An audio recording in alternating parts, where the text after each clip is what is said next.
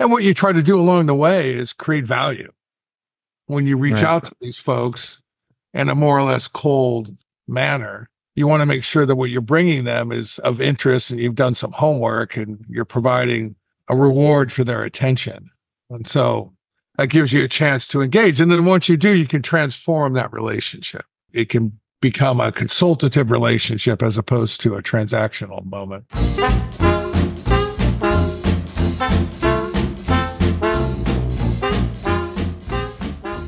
Hi, and welcome to another episode. I'm your host, Brian Mattocks. With me today is Rick Robinson, PJX Media. Welcome, Rick. Hi, how are you, Brian? I am awesome. Thanks for asking. If you could do our guests a favor and give us a little intro about what you do, where you came from, and how you got there, that'd be great. Well, that could be quite long, but I'll tell you, my name's Rick Robinson. I'm CEO of PJX Media. We're an independent out-of-home agency. We work with independent agencies and challenger brands to bring their stories to life in the public space. Okay, so help me a little bit more for the listeners here. When you say bring it out in the public space, what do you really mean? Well, it's in the form of out-of-home media. So billboards, digital boards, buses, airports, malls, arenas, stadiums, anywhere you see messaging out in the public space. Gotcha. So when it comes to the advertising and marketing of that service, how does that work? I mean, your average local guy probably isn't a buyer, your small coffee shop or what have you. How does it work to engage a service like yours, and how are you finding your client? So we work with other advertising agencies that represent a variety of brands on the local, regional, and national level. We also work with brands directly with their marketing and media teams. And so they'll come to us with a brief that's about a specific plan, objective, promotion, an event, a moment in time. And then we go into the market and look at all the possibilities out there and curate that back to them as a recommended plan. We're the ones who find where it can happen and show them how to make it happen. So I guess for most of us, the smaller business guys that are out there reaching out to folks that are providing these outdoor, advertising experiences, buying and procuring that service seems messy and perhaps convoluted. So explain, if you would, just a little bit at a high level. How do you even start with that? If I'm working with a local company as a marketer and I want to help begin that advertising conversation, what does that look like and how does it work? Well, there's a couple ways to go about it. You can use an agency like ours that works with all of the suppliers. Oh, gotcha. Or you can go direct to individual suppliers, those who own the medium. You can usually see the names right on the billboards. Right. And then you find out whether or not it's available. You make sure you get the production organized and you get it up on whether it's the printed panel or the screen. So you're in the middle of that, doing the strategic sort of maneuvering and the project planning. Is that what I'm hearing? Yeah, our clients come to us for really two things: for expertise, because as you noted, it's a very fragmented, diverse supply side, and bandwidth. The energy, time to organize all of it and make it happen. So how do you engage new partners? What are you doing to find those advertisers, those marketing companies that are out there that need your support? It's a combination of attraction and promotion. So on the attraction side, it's, doing great work for the clients we already have, nurturing and creating opportunity for those clients. Right. So they stay with us. We can retain the business. And when they move to other agencies or brands, they're very likely to use us. So that's a very nurture, create mindset. Referral side. Yeah. And that's key. That's really the core and the foundation. And then on the promotion side, we're very active on LinkedIn with thought leadership, with expressions of work we do, examples of work we do, calling out where we've been recognized for award-winning work and things like that. And then we have a new business team that's very aggressive with an email marketing formula and a lot of cold and slightly cold, barely warm outreach. Right. Warmed over. Yeah. So really it's a mix of both. You know, we do a great job with the business we have. We take care of it. They tend to come back. And when they move around, they're likely to refer us or come back. And then we go out and develop and do demand creation, both with email marketing and LinkedIn. So you're in a situation where the service you provide would likely not be a viable solution for the marketing problems that you have. Is that a fair statement? Yes, that is very true. It'd be very unlikely for us to invest in out-of-home media to sell the services of PJX Media. So how do you reconcile that? I mean, in a lot of ways, that seems like a bizarre paradox for the business. You know, honestly, I've never given it much thought or worried about it. You know, we know where our, or at least we think we know where our customers lie, and we know how to get to them. The challenge is just getting the audience. And so that takes a lot of energy and effort. You know, on the nurture side, taking care of the existing clients we already have, that's very much within our control. Right. And that can be very powerful. On the demand generation side, so far, that's a very inefficient process. All right. I refer to it as like fracking for oil. We know the type of people we should be talking to. We generally know how to get to them. We can find them on LinkedIn. We can find their email addresses. We can follow them on social media. But it takes a lot of effort and repeated contact. And what you try to do along the way is create value. When you reach out to these folks in a more or less cold manner, you want to make sure that what you're bringing them is of interest and you've done some homework and you're providing a reward for their attention. And so that gives you a chance to engage. And then once you do, you can transform that relationship, right? It can become a consultative relationship as opposed to a transactional moment. So you alluded to something that is near and dear to my heart, and that's the mechanics of attention in a lot of ways. You know, providing a reward for that attention sounds like something you've given a fair amount of thought to. What does it look like? How does that work for you and your business? You know, tell me more there. I'm very curious. Sure. Well, what you want to understand is the problems they might be having on their side of the fence. So if they're a growth marketer or a CMO, media buyer, or somewhere in that spectrum of discipline, they're going to have certain concerns and issues. They're going to want to make sure their brand's getting heard. They're going to want to make sure their investment in any media pays off and has some sort of return on ad spend. They're going to want to be aware of opportunities in markets that make sense for them. And so we'll try to align with each of those concerns. You know, we'll bring forward opportunistic moments. Hey, here's a giant wall on the Sunset Strip. This has your brand's name on it. Wanted you aware of it. Now, that may not be something they're interested right at the moment, but if you communicate it quickly and easily, make it painless for them to understand what you're bringing forward. Like, don't write a book, right? Yeah. Simple subject line, a photo, 2 or 3 sentences. Oh, great. I'm glad I'm aware of this. So now we've provided information that's valuable. It was easy to consume. May or may not be relevant exactly at that moment, but it could spark more conversation. Right. And then you dive into the other parts of your value proposition. Speak to the expertise we bring forward. You know, our agency just won some Media Plan of the Year awards. We're making sure our prospects are aware of that because they want quality work. We also have several options for campaign measurement, you know, down to the KPIs. We're bringing those examples forward. Like, here's some campaigns we've done and how they've worked.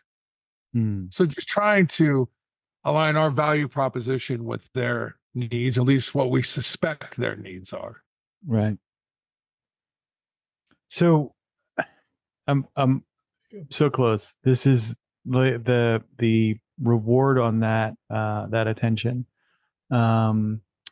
You know, you're talking about essentially the pain, the customer pain, right? Or the prospect's pain, and delivering solutions that match against that pain. But there's got to be more than that, right? Because like you said, in a lot of ways, you can't track where they are, right? So you're not sure how severe the pain is when they see the value stuff that you've brought into the marketplace. Right. Is there any other sort of rewards on that attention that you're working with? And I'll give you an example, right? So, you know, in the business, we know about the curiosity gap, right? So in some ways, there's the nature of the creating questions that people have to have an answer to. So the reward is literally that answer. It doesn't really actually even necessarily have to do with anything specific to the business, but you close that curiosity gap, and that's how people kind of make these synaptic connections. That's almost a Pavlovian response. The other reward mechanics that are really interesting and highly effective, at least in my experience, are things that are ecocentric, right? So the media exposure in and of itself is a reward, or the personal propping up of somebody. So I'm curious about the other ways that you're bringing, because I imagine it impacts the broader, you know, outdoor experience as well, or the out-of-home marketing experience as well. You've got to be essentially an attention sort of artisan to try and manage getting the right attention at the right place at the right time. So I'm interested in learning more about some of the other reward structures maybe that you've put in place, or the stuff you're using with your clients to help them capitalize on those. Well, it kind of lands in two different groups. You know, one of them is the prospecting component, right? You know, what are we promising that's just worth our time, the reward for paying attention to our outgoing message? And that is where you try to lean into what you suspect their problems are. Right. The other reward scenario is for the campaigns that we work on for our brands and agencies, where we're making sure what we place in the public realm is right place, right time. And a lot of that could be fed by data and a lot of audience information we have. So we know where people are in the market. We know how they move around. We can understand the when, how, why, what, and where of out-of-home media and curate those placements appropriately in the public space. So, you know, there's really two ways we work on creating reward. In the end, you know, we need to make our clients look like rock stars. Right. What you do, help them get promoted ultimately. Right. And give them ways to demonstrate to their client, whether internal or external, their leadership, that they've been a great steward of that investment. Right. So that brings you directly face to face with the attribution problem, right? Mm-hmm. So how do you close that gap when it comes to, okay, so we've got their attention, the reward we're trying to drive, that incentive, we need to add incentive to the mix there for them to take an action so that we can get some level of attribution. What does that look like? Do you have sort of consistent strategies you're using there to help the folks that are doing these, you know, out-of-home media buys close that gap? Sure.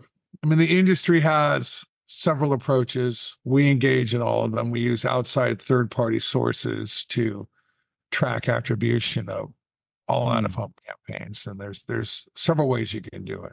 You can look at brand lift. You can look at website visits, store visits, cost per acquisition, if you're able to connect to their sales data.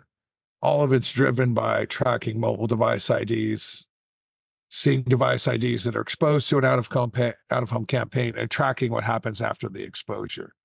You compare that test group to control group, and then you can see comparable lift. So there's a lot of ways to understand and demonstrate the effectiveness of the out-of-home investments. Gotcha. That's it starts to get very, very interesting when you get into the analytics for that stuff. You mentioned control groups and testing and things like that. That immediately sticks in my mind that that's going to put it out of the budget for a lot of people. What does the typical engagement look like when it comes to, you know, your services? For us, you know, we work with regional and national brands for the most part. So, you know, the average spend for clients is going to be a few $100,000. Gotcha. Typically, somewhere in there.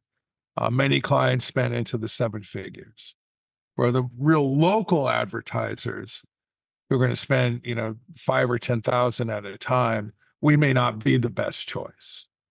They may have some other options that they can engage in that will be more efficient for them.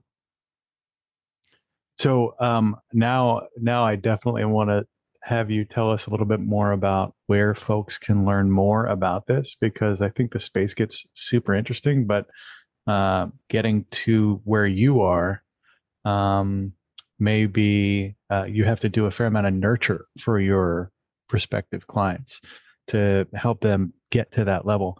Where would they find more information about PJX and how to get started, and maybe some of the earlier phase stuff where they're like, oh, they're not ready for you yet, but they might be soon. Where would they get information like that? Sure. So they can go to our website, pjxmedia.com, and learn all about us, follow us on LinkedIn. In both cases, you'll see what we're up to. There's also OAAA.org, OAAA.org, which is the industry trade group. There's a lot of learnings there. I think in both cases, it'll give you a good sense of the lay of the land.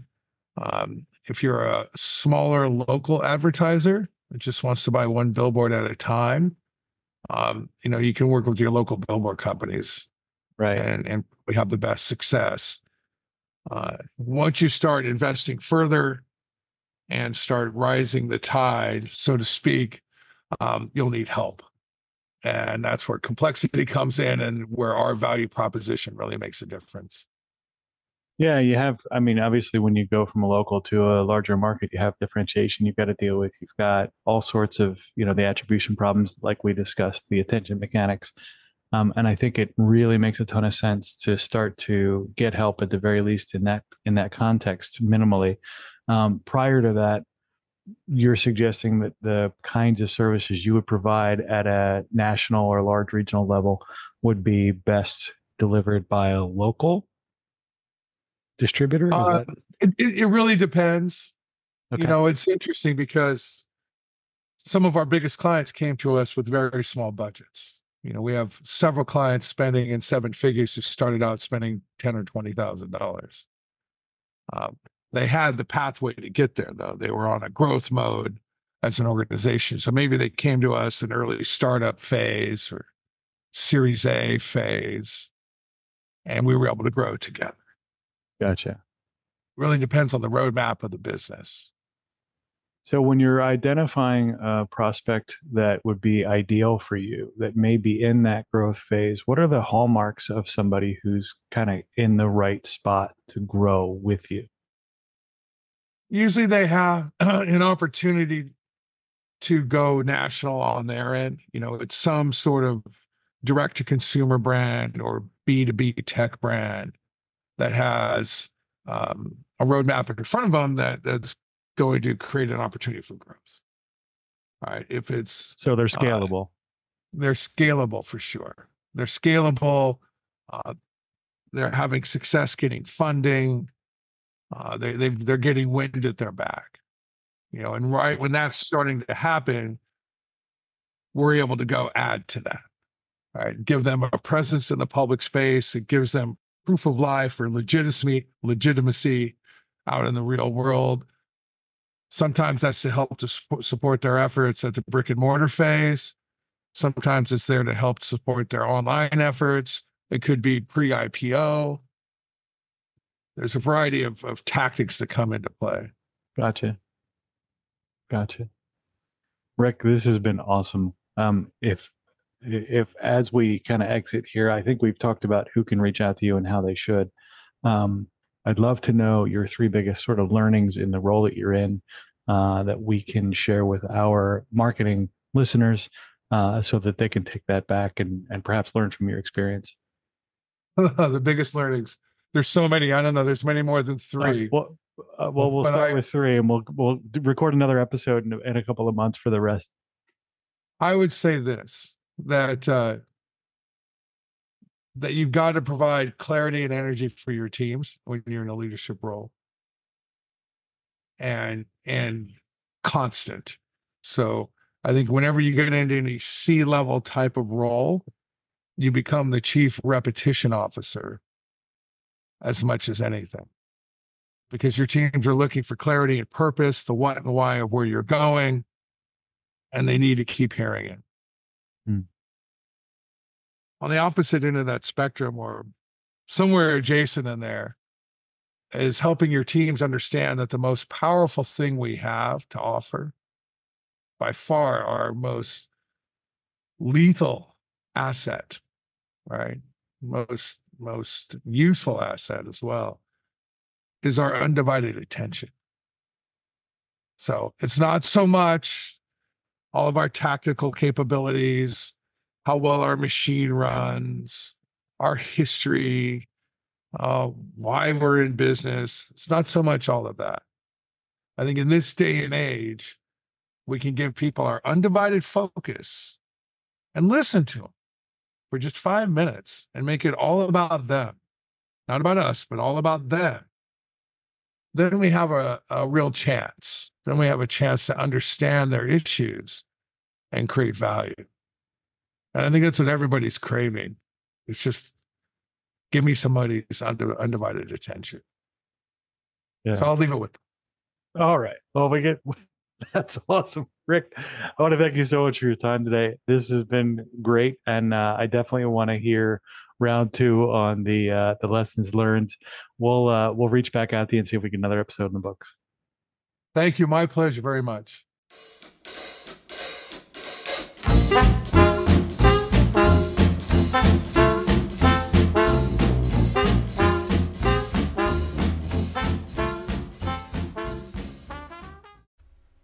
Hey, you. Yes, you. It's 2024 and you don't have a podcast yet.